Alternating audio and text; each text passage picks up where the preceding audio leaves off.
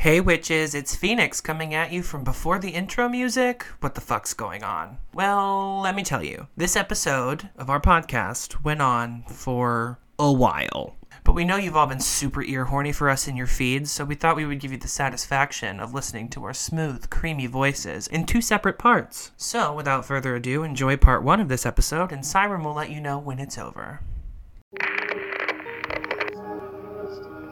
Are you a good witch or a bad witch?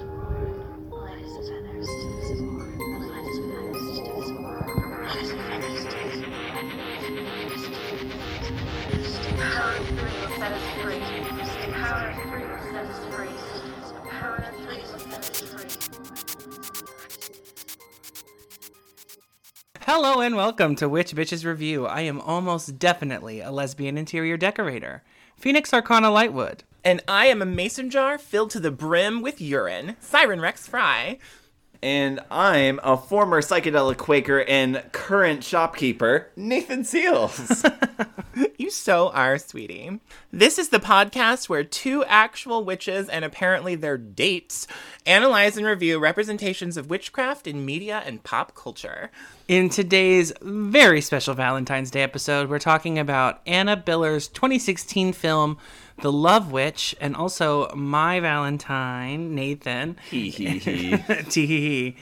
is joining us today. So thank you for being here. Oh, you're most welcome. Thank you so much for joining us. You're welcome. You're welcome. It's an honor. My goodness. My goodness. You know, for you, it really is. Yes.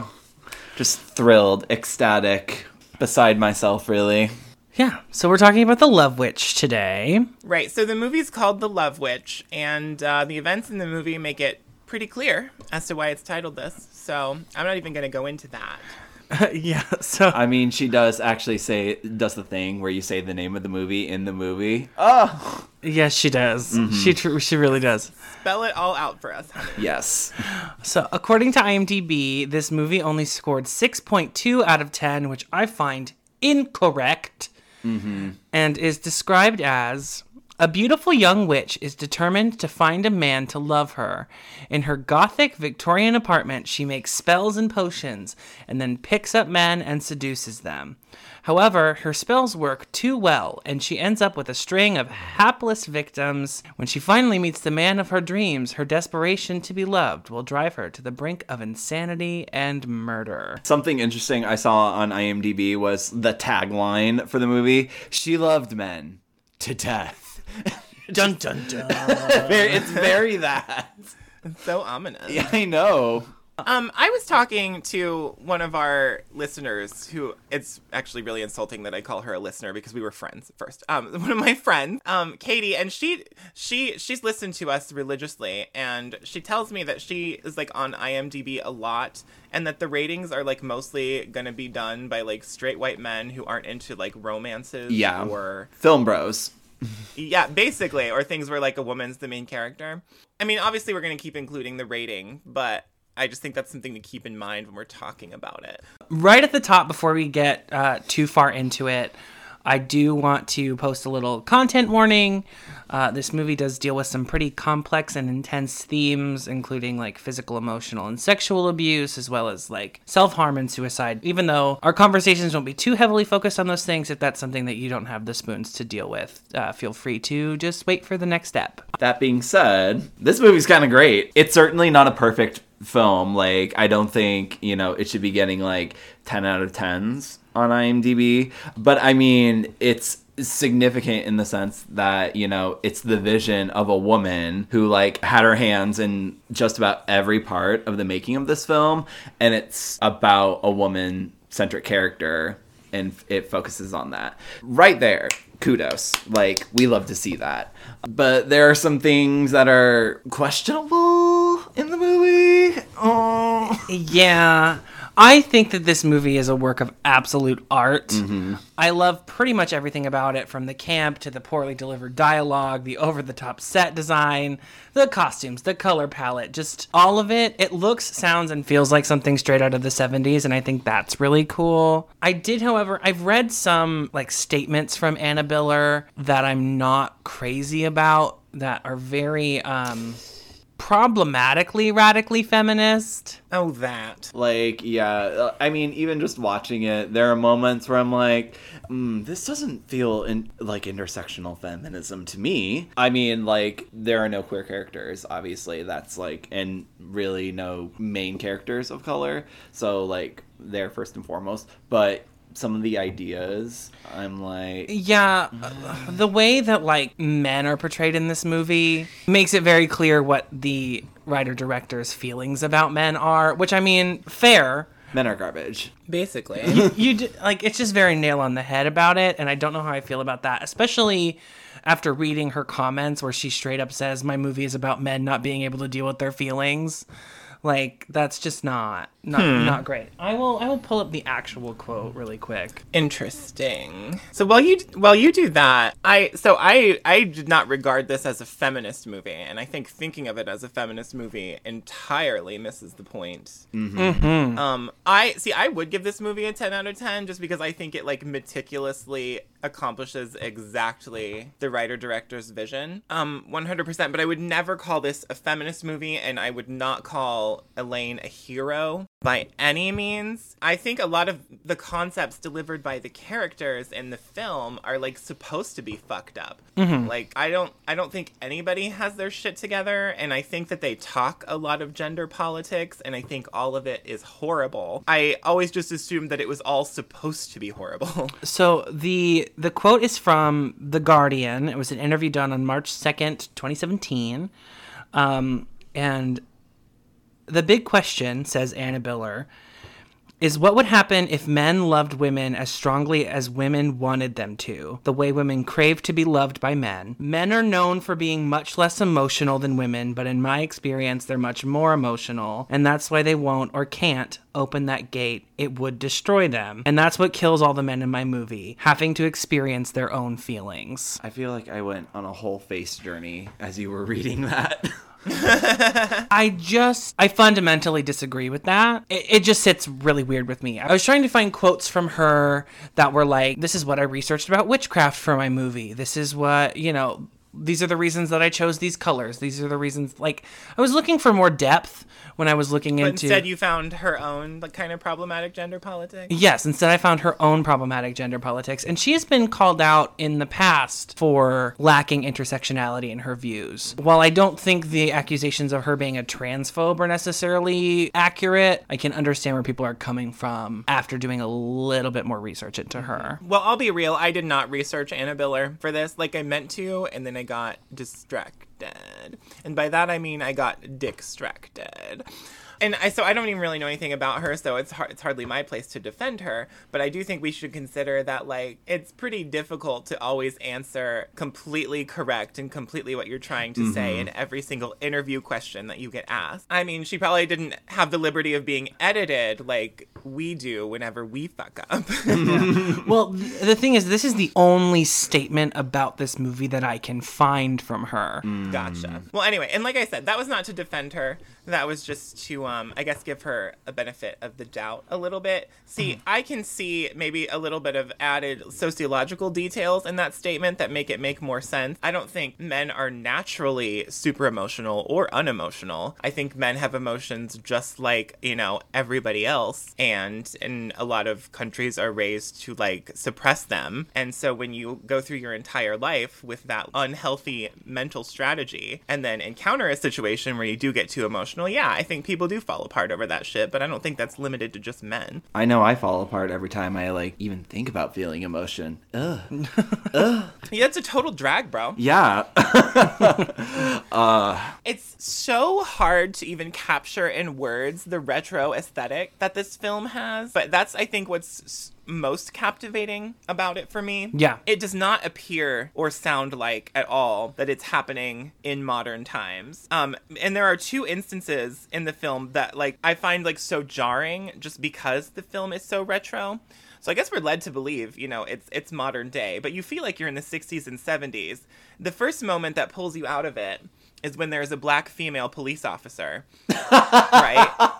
Yeah. Right? And the first time I watched the movie, when I saw that, that was when I began questioning. I was like, when is this taking place? Apparently, if I knew anything about cars, but I'm sorry, I'm really busy being a film gay and I don't have time to learn about fucking cars. That's what tipped it off for me. Apparently, if I knew anything about cars, then I would have hit it earlier. But for me, it was when you see the black female police officer. And then later, when Trish pulls out a cell phone, yeah, that like broke my brain. Doesn't that scene break your brain? Yeah. Yeah. Because like by that point, like the film like reestablishes the whole aesthetic and like you kind of buy back into it. And then that just completely takes you out of it. And you're like, oh my God, Jesus. Honestly, it's so camp. But the point is the color schemes, the filmmaking, the angles, the wardrobe, the hair. Nobody has modern hair. Nobody in this movie has modern hair. Not a single one. The delivery of the lines and the voiceovers are also like very stylized after like 70s films. So it just doesn't feel like it's taking place right now at all. And it's, I don't know, it's just meticulous. Yeah.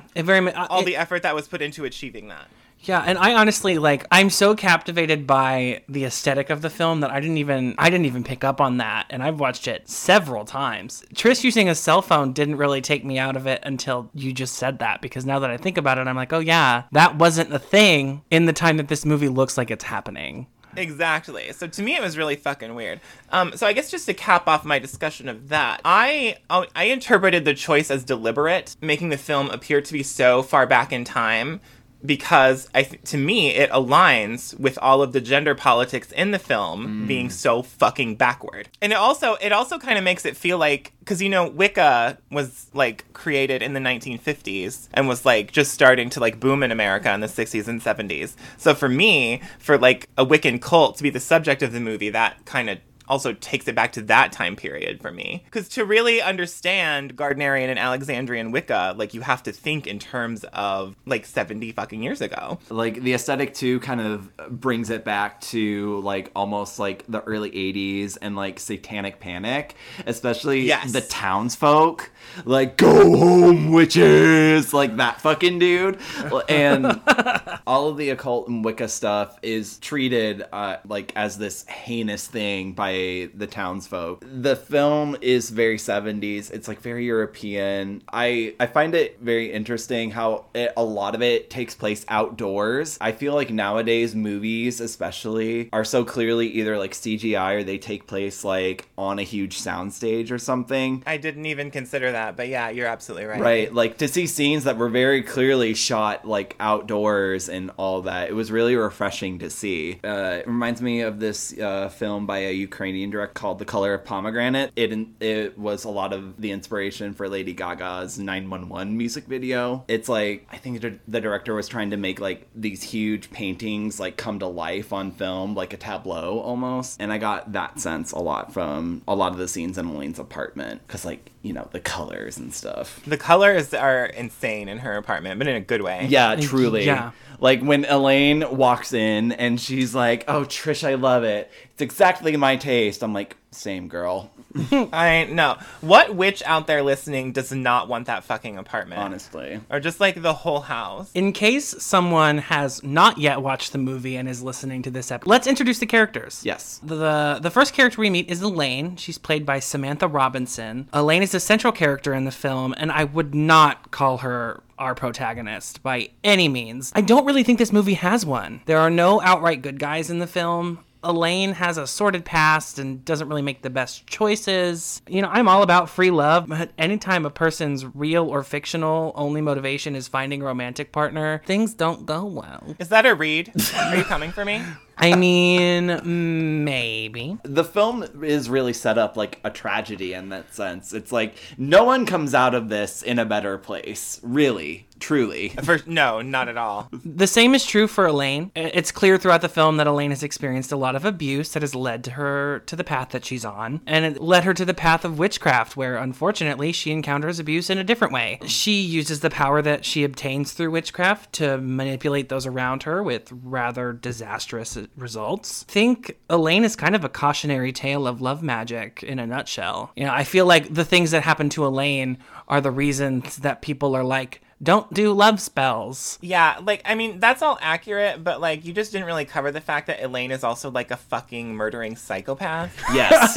Yeah, she is. Because, like, that's a thing. Like, if, you know. Like, honestly, if they had taken some of the mock wedding out and, like, some of the ritualistic stuff out, this would be a straight-up horror movie about a psycho murderer, like, making her way up the California coastline. Like, basically. And I think you making that comment is the perfect time to ask the audience and both of you to consider, would we like this movie as much if Elaine was a man and her victims were women? Definitely not. Doubtful. No, absolutely not. We would not. Nope. I mean, she truly is.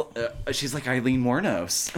I think this is a very clear example of, like, things that are regarded as disgusting in men can be regarded as empowering in women, mm-hmm. even though there's really no fundamental difference in how awful they are, which is another reason why it would concern me if anybody actually thought this was a feminist film and Elaine is what a feminist should look like, because no. Absolutely not. No. Absolutely not. So Trish, Elaine's friend, played by English actress Laura Waddell. Trish is a supporting character and the possibly lesbian interior designer that is responsible for designing the fantastic apartment Elaine lives in during the movie. I find Trish to be the most sympathetic character. Yeah. I kind of identify with her. Trish, to me, represents, like, the more modern woman who is actually a feminist and, like, cares about herself and doesn't always put her man first and, like, has her own, like, dreams and goals. The only person that Trish really interacts with a lot is Elaine, and Elaine tells her that all of those qualities are terrible.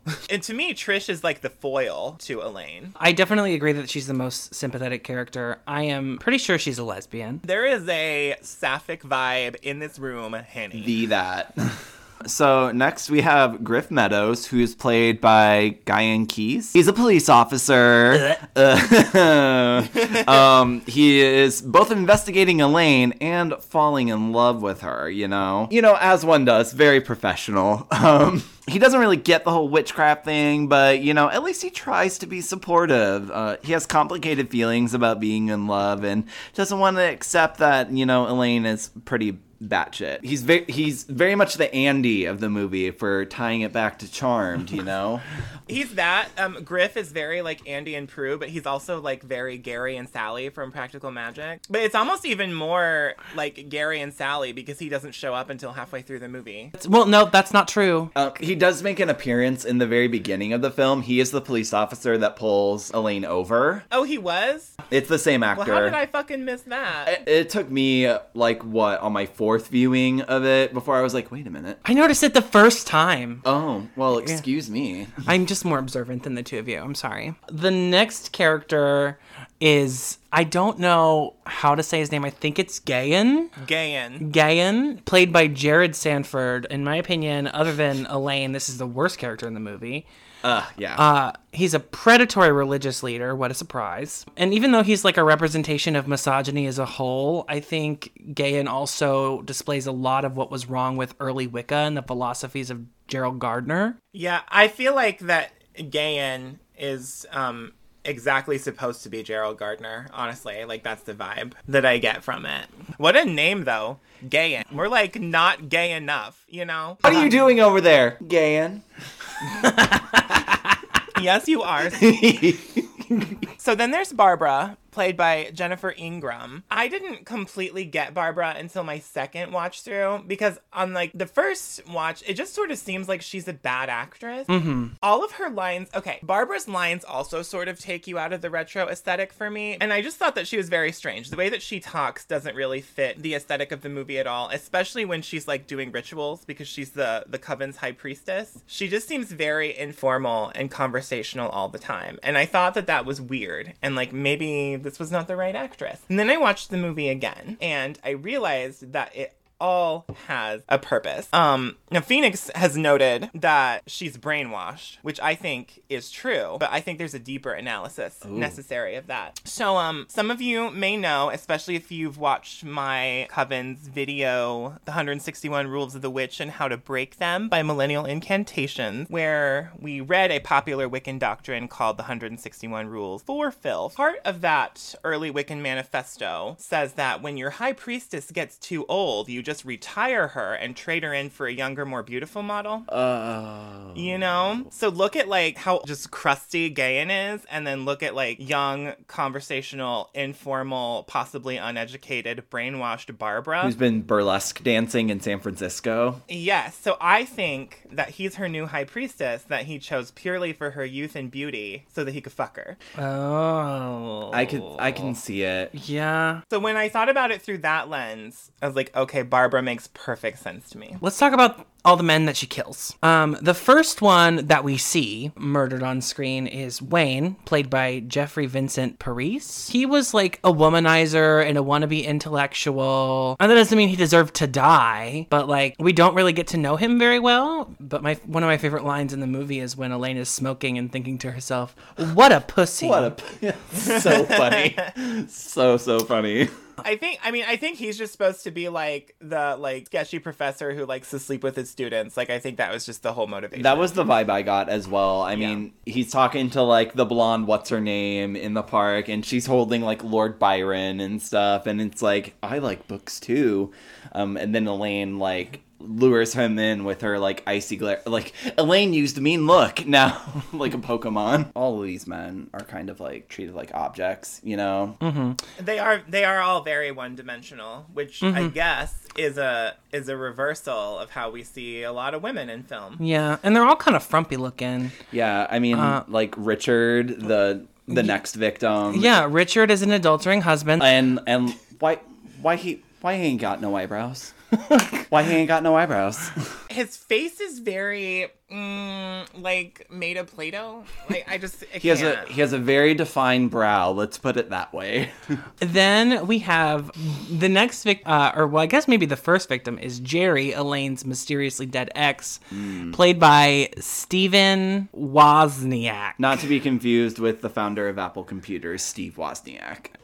We only see Jerry in flashbacks. Mm-hmm. Yeah. And they're really just flashbacks of that time Elaine killed him. Yeah. But he does have like a weird voiceover in her memory. Yeah. And it's like what he's saying before he's about to like leave her for the first time, I guess. Sounds like she was soups depressed, and how typical of a man to just jump ship at the first sign of mental anguish. Well, I mean, she also killed him though. But the sense I got was like he left her. They were married. He left her. She got really, because she was like really sad and stuff. And then she supposedly was reborn as a witch. Like, this happened during the conversation in the tea room. And like, she's like, and then I was reborn as a witch. And then she tried to get him back by using that love potion. But girl, those herbs kill. So that makes more sense, because I always just sort of assumed she poisoned him on purpose. But now that you say that, it probably was very that. Yeah. I just want to say that Jerry has the most 70s fucking hair. Yeah, I was going to say. Truly. He looks like he's straight out of the 70s. Like, he is not of this era. He looks like he could be an extra on Harry Potter and the Goblet of Fire. Let's talk about music in this movie. Please do. So the music in this film, I don't have lots of tidbits in the most mind-boggling way, the way I did when we talked about The Witch, but the music in this film is really interesting. There are a couple of songs that happen, which upon further inspection kind of narrate what's going on in the scene. Music also plays anytime magic is happening, which is a pretty common theme in witchcraft media. But what this one does that's pretty interesting, which is similar to what happened in The Witch, is they'll use different instruments and different styles of music to indicate different types of magic or what the vibe of what Elaine is doing is. One of the examples is in the striptease scene. The music is supposed to sound like, it feels like it should have like a jazzy, sultry vibe, but there's just something wrong with it. Notes that don't match up, or it's a little offbeat. There's always like something about the music that is uncomfortable or weird when Elaine is using magic. What do you think about the like the sound that plays whenever she uses mean look, as Nathan described it? Because there's like a very unsettling sound when she uses her witchy stare love magic thing. It doesn't feel like love magic to me. Yeah, no, it's like very her using mean look. It's very similar to The Witch in the way that they use whenever shit would start getting weird, like a musical cue. Like, they have the original original, like, composed score for the movie that is all of these sound effects that I feel help convey something that can't be seen. Because, you know, we're talking about magic and energies and what have you. And, you know, it's something that's, like, intangible. And what else is intangible? Music. The music helps give you a perception of the magic without using visual effects. Yes. Right, because there are no visual special effects for magic in this movie. Yeah, that's one of the reasons I love it. I love it a lot. And I actually kind of feel like this sucks to say, this might be for me the most accurate portrayal of witchcraft in a movie. And doesn't it suck that she's a fucking serial killer? Yeah. So let's just skip right into how this movie defines witchcraft, because witchcraft in The Love Witch is effectively used as a multi-layered metaphor, right? But it's also used effectively as itself. The portrayal of witchcraft in this movie is painfully accurate. Like you said, it sucks that this is one of the most accurate representations of the craft out there, and it's done in this way. Right. Like, this awful, awful character is in this movie where magic is treated with reverence, almost, I would say. Yeah. It really sucks. Do you know what I think is weird? You know, we've bitched a lot about how, like, people use the word Wicca incorrectly when they mean fantasy witchcraft, whereas this movie is really about Wicca, and they only use that word twice, and both times it's in sort of a jokey context. But she always calls it witchcraft, which, not that you can't, you know, be a witch and a Wiccan, that's not what I'm saying, but I just think, like, Wicca would be a lot more accurate for a lot of it. I agree, because what they're doing is Wicca. The ceremonies, the rituals, the initiations, like, that's all early Wicca, all of it, and it is very accurate. Yeah, it's based on early Wicca and not a fantasized version of witchcraft, which is something really unique to this film that I don't think really has ever been done before. Mm-hmm. I don't think so either. Yeah. But that just highlights how unfortunate it is that we're led to believe that this Wiccan character is, you know, a psychopathic murderer. Mm-hmm. Yeah. With also just really unhealthy gender ideas and relationship ideas. Truly. And a lot of emotional baggage. I'm okay with that. But it's just like, can we ever get a movie that accurately portrays witchcraft and, like, it's about witch characters that aren't, like, total anti-heroes to everything we stand for? Can we get that movie, please? So with that being said, let's get into some of the things that go on in this episode. Okay, so picture it. Sicily, 1922. Oh, no, wait, wrong show. So the film opens with Elaine driving her convertible on the Pacific Coastal Highway in California, and she's running from the pesky inconvenience of a dead husband. Ugh. Who needs him? Who wants him? To be fair, I have a live ex-wife, so I would probably prefer a dead husband.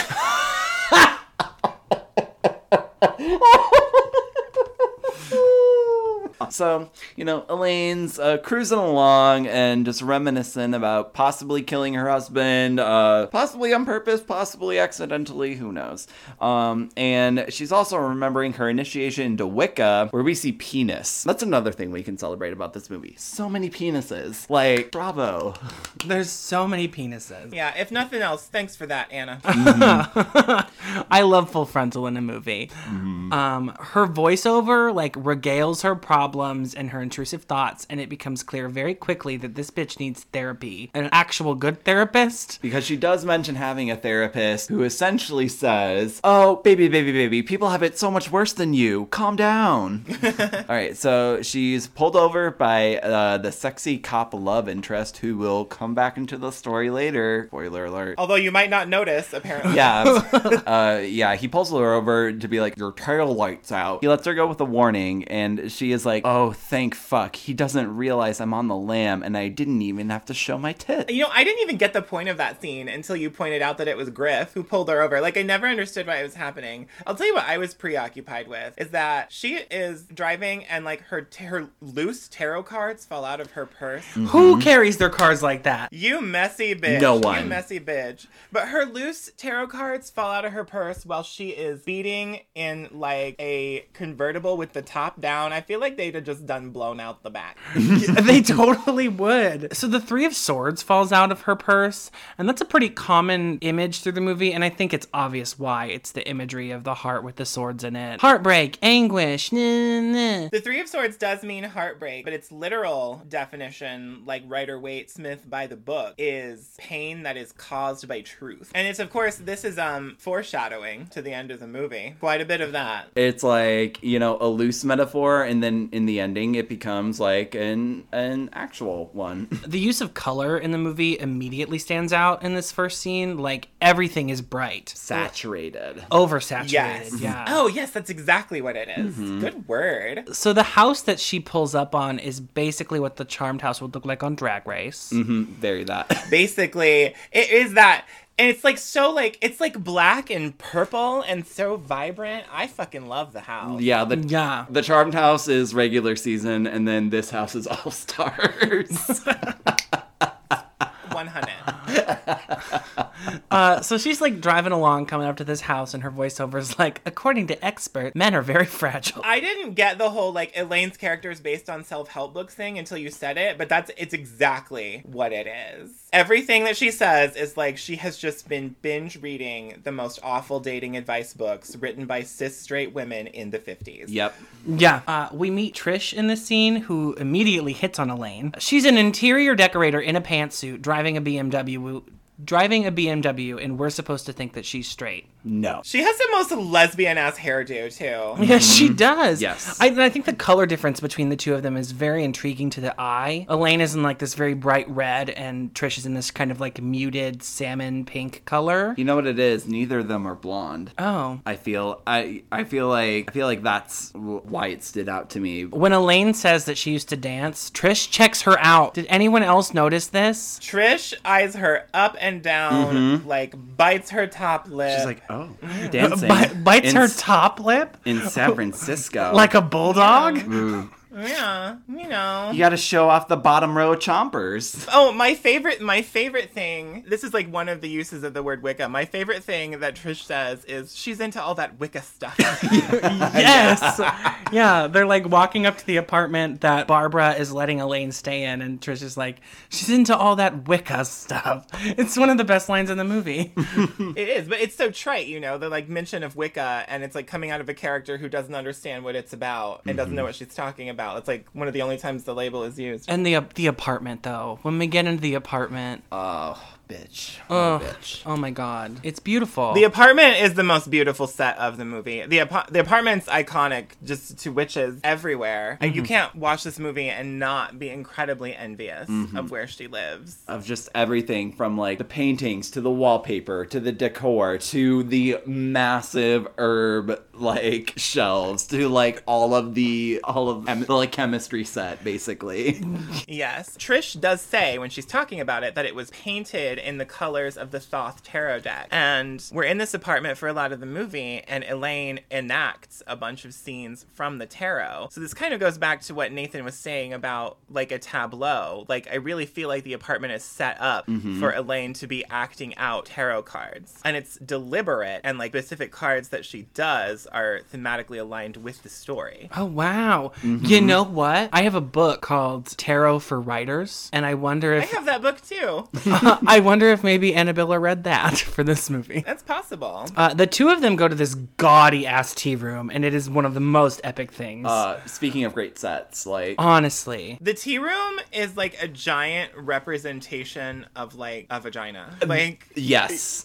Don't you think so? I didn't pick up on that, but... It's women only. It's all pink. Everything is super femme. Lots of flowers. The tea room, it's like ideal, puritanical, unattainable femininity is what this tea room is. Mm-hmm. Trish and Elaine are there, and Trish is like trying to find out Elaine's kinks. You know. And listen, if being a fairy princess is a kink, you might as well teach us the safe word now. Elaine has this line, and this is where we get one of the iconic lines of the movie. She says, "The day he left me was the day I died. Then I was reborn as a witch." And I swear to God that Elaine and Siren are the same person.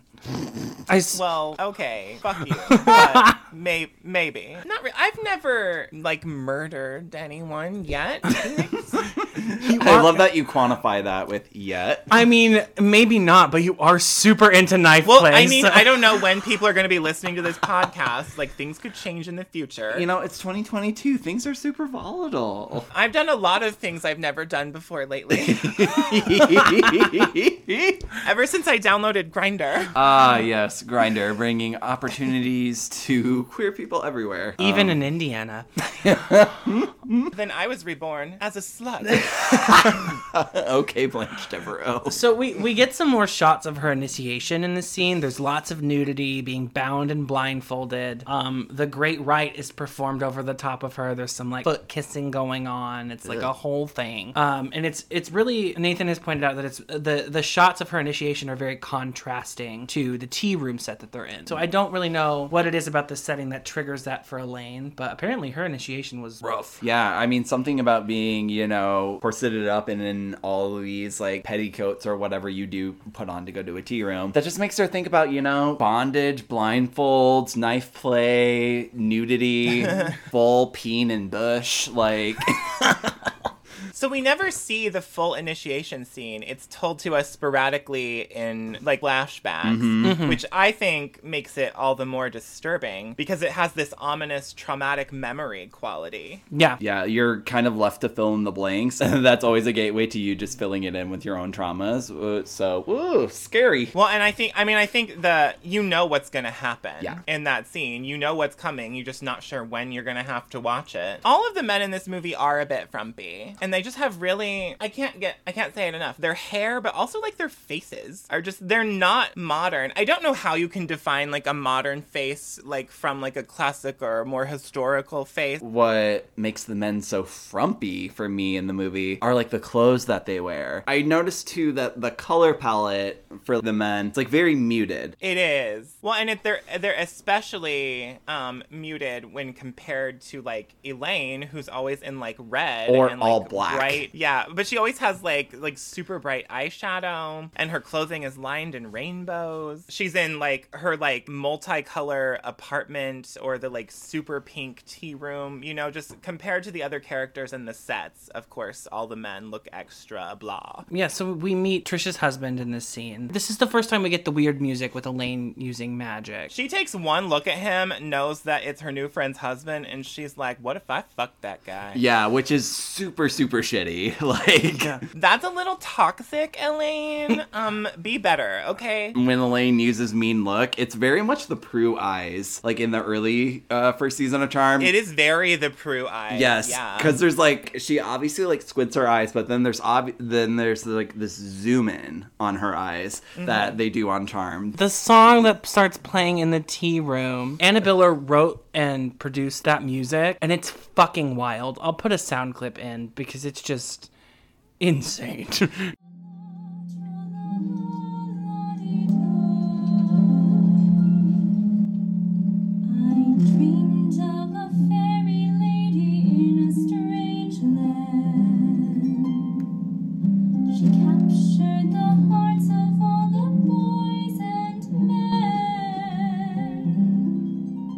Tra-la-la. And, like, do you feel like Elaine's coven is just, like, everywhere that she goes, and they're, like... Yes! They're, like, the entertainers just everywhere? Yes, because, like, I noticed on the most recent watch-through, like, is the harp player in the coven, too? Because she, like, I don't recognize her from any of the scenes, but she looks... But when she's singing kind of directly to Elaine. Like, her eyeline matches up with Elaine. Yeah, that's something I noticed on the last playthrough. Yeah, so it's kind of implied that Elaine wants to fuck Richard in this scene. And just, like, the lines that Elaine delivers here, it's siren when we have a conversation.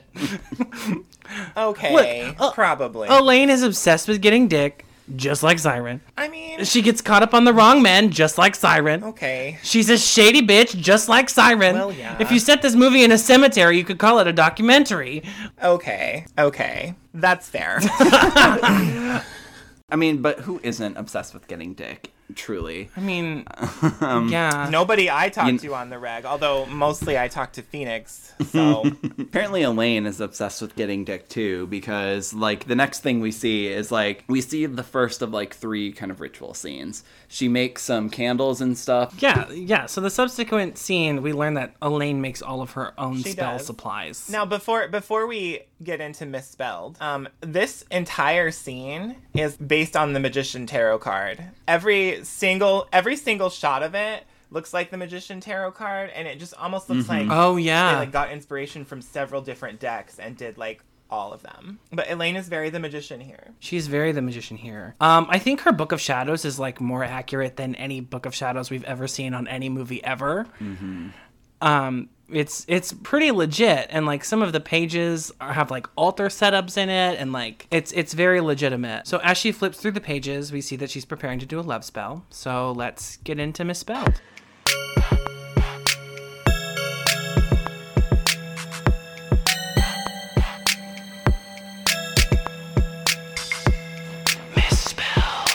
This is Misspelled, the part of the show where we critique the spells used by TV witches and talk about how a real witch might do the same thing. So the spell that she is doing from her book reads, to attract a lover to your side, mix the following together in a mortar and pestle. Now, it lists a bunch of herbs, but as we go through it, we're going to talk about the traditional uses of these herbs. Okay, so the first is juniper berries.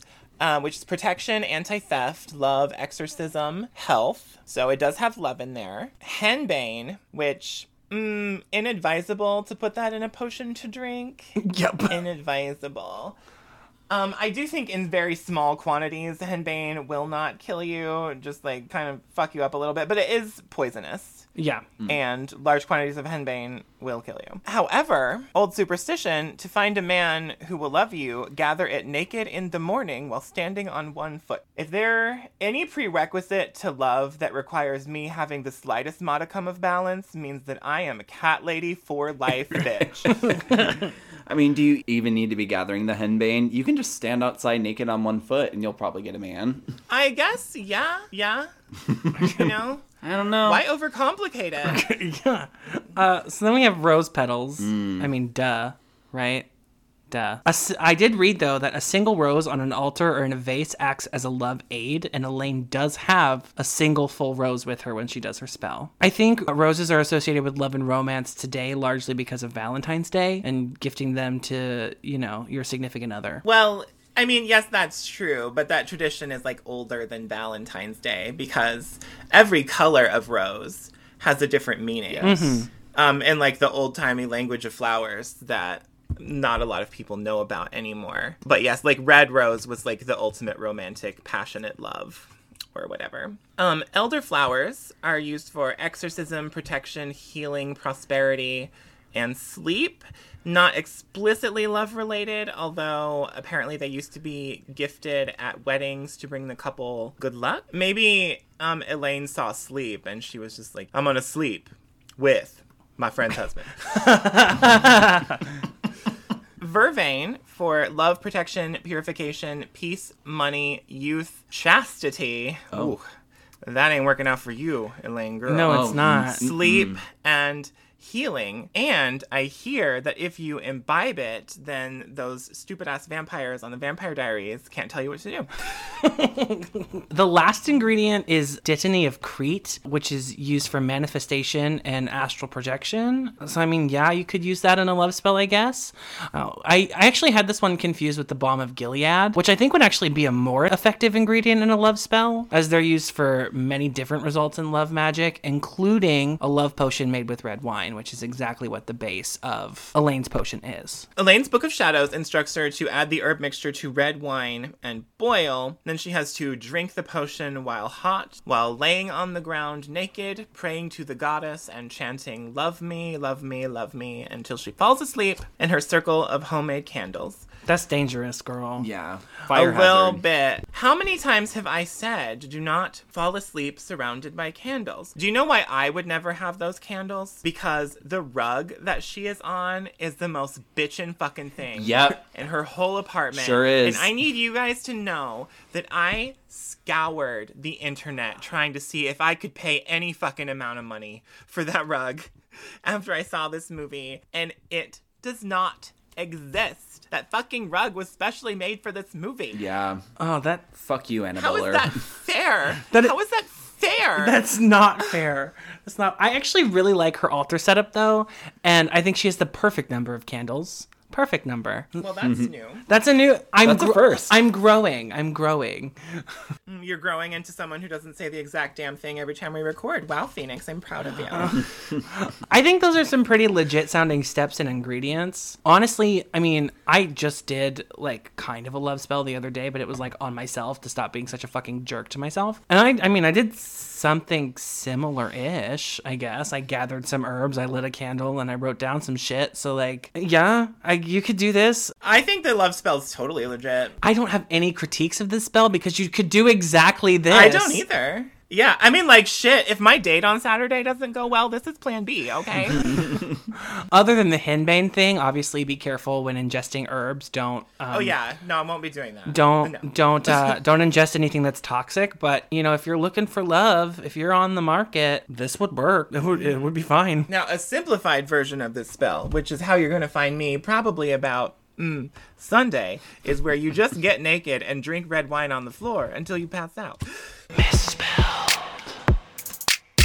We are about to meet my favorite character, Wendy the shopkeeper.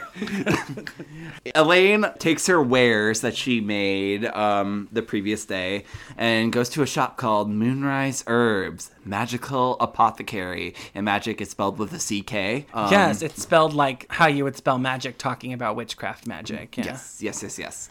Well, which is sort of highly controversial, but that's how I spell it, personally. It is how I spell it as well, yeah. All right, so she's going to the shop to sell her wares.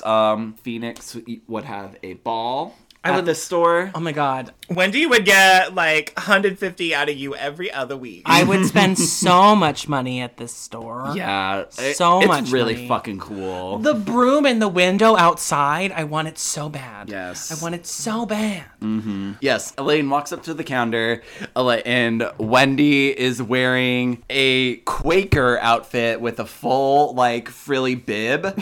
But it's a psychedelic print, so she's a psychedelic Quaker, if you will, and... Yes, hello, Mrs. Oates. Yeah, basically. I mean, she clearly had a full bar of Zanny because she is just so chill. Elaine walks up and is like, hello, and she's like, hello. And then she's, like, looking at the wear, she's like, ah, oh, yes, these'll do. These'll do well. Like... These are nice. Mm-hmm. Bright blessings. You know, I totally see it now. I did not get drugged off of Wendy. Like, I thought Wendy was just being, like, a stone cold bitch for no reason. Like, that's the vibe I got from her. Like, very shopkeeper in New York. Like... if you need to ask the price, you can't afford it. Whatever her reasoning is, Wendy is dead inside. Yes, like... Truly. Yeah, she just gives no fucks at all times. Zero. Just zero fucks. Elaine goes outside, and she's like, let me just sit here all sexy to eat this sandwich and think about witchcraft. And let's have another internal monologue, shall we? She says this thing during the scene in her voiceover that I really liked, so I wrote it down. She's talking about how, like, she's not, like, crazy for being a witch, and she says that witchcraft is just using your will to get what you want, which I like that. You know, it's really accurate. There's none of that personal gain bullshit. So... Fuck that personal game bullshit. It's so unfortunate that she says a line that I like, that honestly probably you could find in like 110 different Wicca 101 books, but she says a line that I like and then immediately like uses her powers to like seduce and kill someone right after. Yeah. Womp womp. Oh, shit, Elaine, you really fucked that one up. Yeah, so we meet Wayne in this scene. So she uses mean look, apparently. I don't know what that means. I don't like Pokemon. Okay? It's a move where a Pokemon can use, then the other one can't escape. Oh, yeah, I guess that is kind of what she does. Yeah. It's very that. So, yeah, Elaine, like, convinces Wayne to take her to this cabin he has in the woods. Yeah. I mean, it's always pretty obvious, but I just want to, like, say it. Elaine uses her love magic Prue eyes on literally every man she sees. Yes, she does. There are no men in the movie that she does not do this to, like, if she's in a scene with them. Like, she's immediately like, oh, that's your husband. I want that one. She's sitting there eating a sandwich, and she's like, oh, there's a man literally way over there. I want that one too. Mm-hmm. Which, you guys, relatable. Yes. That's what I'm saying. Basically. But just like every single man, she must have them all. Gotta catch them all. I mean, look. So immediately, like, they just take off together. Like, he's in the middle of trying to fuck one of his students. He gets one look at her scary-ass witch eyes, and then he ditches the blonde and talks to her, and within, like, 2 minutes, they're like, yeah, let's go off to my cabin and be in a relationship. And so I guess Elaine and Wayne are the real lesbians here. Honestly. Is that not you, though? So what happens is basically Elaine date rapes Wayne. Mm-hmm. It really is. And we had a conversation about this earlier. Yeah, because it's like, I was a little like trepidatious about calling it that point blank, because in the beginning, Wayne wants to have sex with her. Yeah. What the issue with it is, like, Elaine giving, in my opinion, is Elaine giving him the hallucinogenic herbs. Like, the sex, in my opinion, is consensual on both sides. They both want to do it. What is not consensual is Elaine putting Wayne in an altered state. It's totally not consensual. Soup's not cool. She doesn't tell him about it until after he's already drank it. Yep. Yep. That is literally illegal all by itself. It's called food tampering. Mm-hmm. Mm-hmm. And it's pretty gross. If the gender roles were reversed, even if a man and woman both wanted to have sex with each other, but before confirming that, the man drugged her, that's a date rape. Yep. So this is no different. Yeah. Yep. Elaine cooks dinner and takes all of her clothes off before we transition into some softcore porn. Yeah, no, literally, that's what this is. It's very typical gender roles, like Elaine cooking dinner, Wayne lighting a fire. I don't know exactly how much in the movie at this point we've gotten into, like, how Elaine thinks she has to win a man over, but it's all very sexist. It's all very, like, she has to be the woman, the housewife, cook for him, yep, serve him, slave over him, have sex with him whenever he wants. Like, those are the tactics that she's using, yes, to try to win this guy over. It just also happens to involve her drugging him for some reason. Yeah. Although I do appreciate the moment when, like, they walk into the house and Wayne is, like, all over her, and then she's like, I'll start the dinner. And it's just like, not yet. She had to wait for the drugs to kick in. Yeah. Ugh. Yeah, or did she think if she didn't do her whole, like, feminine stereotype routine that it wouldn't work? That possible. So we get some gross straight sex. An amazing scene that kind of accurately portrays, like a hallucinogenic experience. So I know that, like, Wayne is supposed to be, like, this, like, one-dimensional, like, man stereotype that we hate, mm-hmm, you know, the sketchy professor, but I just can't help but see him as a victim in this scene. I find this scene terrifying as someone who in the past has had awful experiences with drugs that I felt totally trapped by and terrified by. Mm-hmm. Like, I find this scene terrifying, and, like, she does it to him without his consent, and then when he's in the worst of it, she abandons him. And yes, is it very funny that she calls him a pussy in her head while it's happening? Yes, it's hysterical, but, like, I don't know, I think it's horrible. Elaine just really downplays the awfulness of her actions. Well, I don't even think she understands what she's doing. Like, yeah. I don't think that she has, I mean, I think obviously she, when he fucking dies, spoiler alert, she realizes she fucked up. She doesn't even take the blame then, because you hear her think all about it, and she does not blame herself. No, I don't even think she understands what she's doing on a conscious level. I think she's just acting like she's a sociopath 100%. Like, she doesn't, she is a love obsessed sociopath, but still, yeah, she doesn't have any regard for anybody that's not her whatsoever. And I think it's just awful. She does a tarot reading when she is, you know, thinking about how much of a pussy Wayne is for his, you know, fucking meth psychosis or whatever the fuck he's going through right now. And it's the Five of Cups, which is a card of loss, the Tower, which is a card of destruction, and then the Three of Swords again. The pain by truth thing that Siren said actually kind of makes a little bit more sense, because I feel like if we think of it in the traditional by the book meaning of the card, it forces Elaine to, like, face what she's doing, and she doesn't want to do that. I mean, the real sort of truth here is that Elaine is creating all of her own problems, but yep, instead she wants to blame the men for all of it, and then acts like that's why it was totally cool for her to kill them. Yeah. For some stupid fucking reason, she leaves behind DNA evidence. Yeah. Oh, I killed this dude. Well, better fill a jar full of piss and my used tampon. I have one thing to say about this witch bottle, and that is that bitch peed a lot. It was so much urine. It was full. She pees in it, and then it's fucking full. She filled a whole mason jar. That was a big-ass mason jar, too. Fuck her little magical craft business, because she could so make a living selling to people about to take drug tests. Okay? That was so true. Wow. The timing of the narration of Elaine being like, tampons aren't gross, it comes so perfectly because every time we watch it and she puts the tampon in the jar, I go, ew. We both go, ew. And then she goes, tampons aren't gross. Calling us the fuck out. And listen to me. Used tampons are gross. I'm sorry. I don't care where it came from. If there is something covered in blood, that's nasty. Yes. That's nasty. It's not the fact that it came from the vagina. It's not the fact that it's the, product of a woman's period. It's the fact that it's blood, and I don't like blood. It's covered in blood. Well, maybe you just guys haven't ever had the right experience with a tampon, because you're not just supposed to cradle it or smell it or whatever. You have to dunk it in a mason jar full of piss like it's Oreos and milk, bitches. Yeah, and then you have to put some rosemary in there for flavor. Yeah. And sort of cleanse the palate. And, yeah. And some nails. Some rusty-ass nails. For tetanus. I have two questions. Have you ever made a witch bottle, Siren? And have you ever peed on something or in something for witchcraft? I have made a witch bottle, but I have not peed for witchcraft. I have also not peed for witchcraft, but I have also made a witch bottle with apple cider vinegar instead of urine. Yeah, this is a little off topic, but I guess sort of related at the same time. But witch bottles are traditionally made for protection. And I feel like when we're done being faggots, we should talk about that.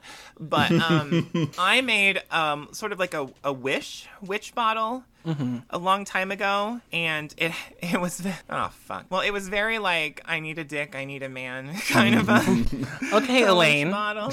I was being a little bit of Elaine, and after I made it, I met my ex, so when I was going through my divorce ritual, I did shatter that witch bottle in a bonfire.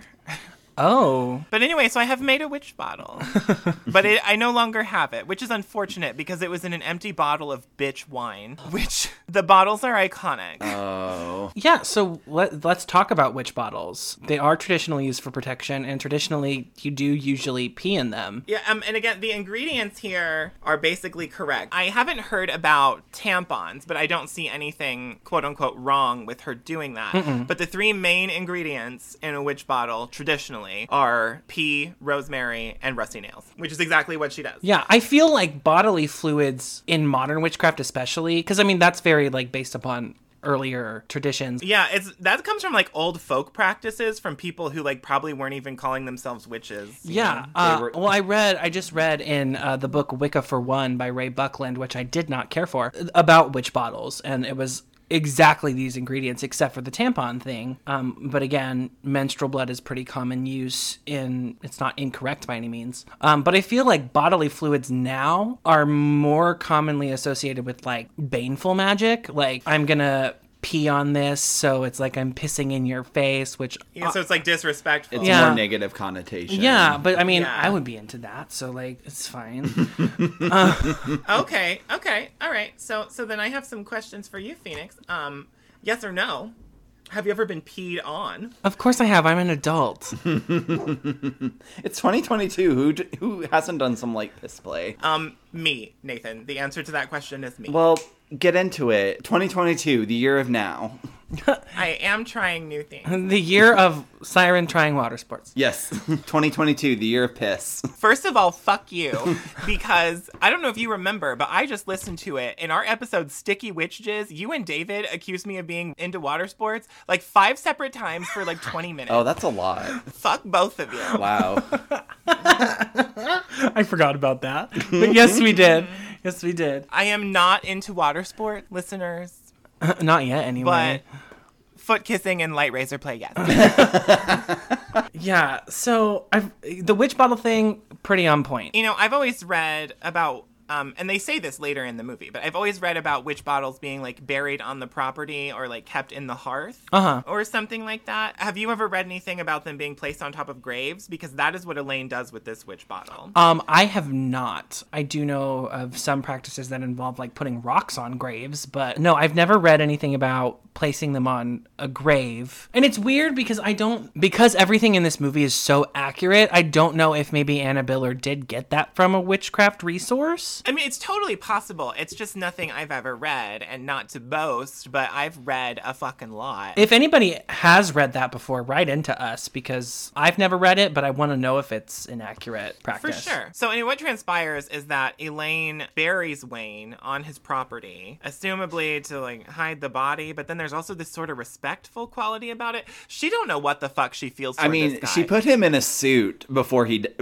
she buried him. Yeah, and then she also leaves a bit of her rainbow-lined clothing that he liked so much. Yes, and she says, "I give the rainbow to you." Yeah, but this was like after she was like calling him a pussy and like, "Why do I fuck you?" Bury that. So then I guess you could say, I don't know, is the witch bottle a sign of respect or keeping? She says it's like to keep a part of herself with him, but then is it also like to protect the grave from being found? Because bitch, that did not work.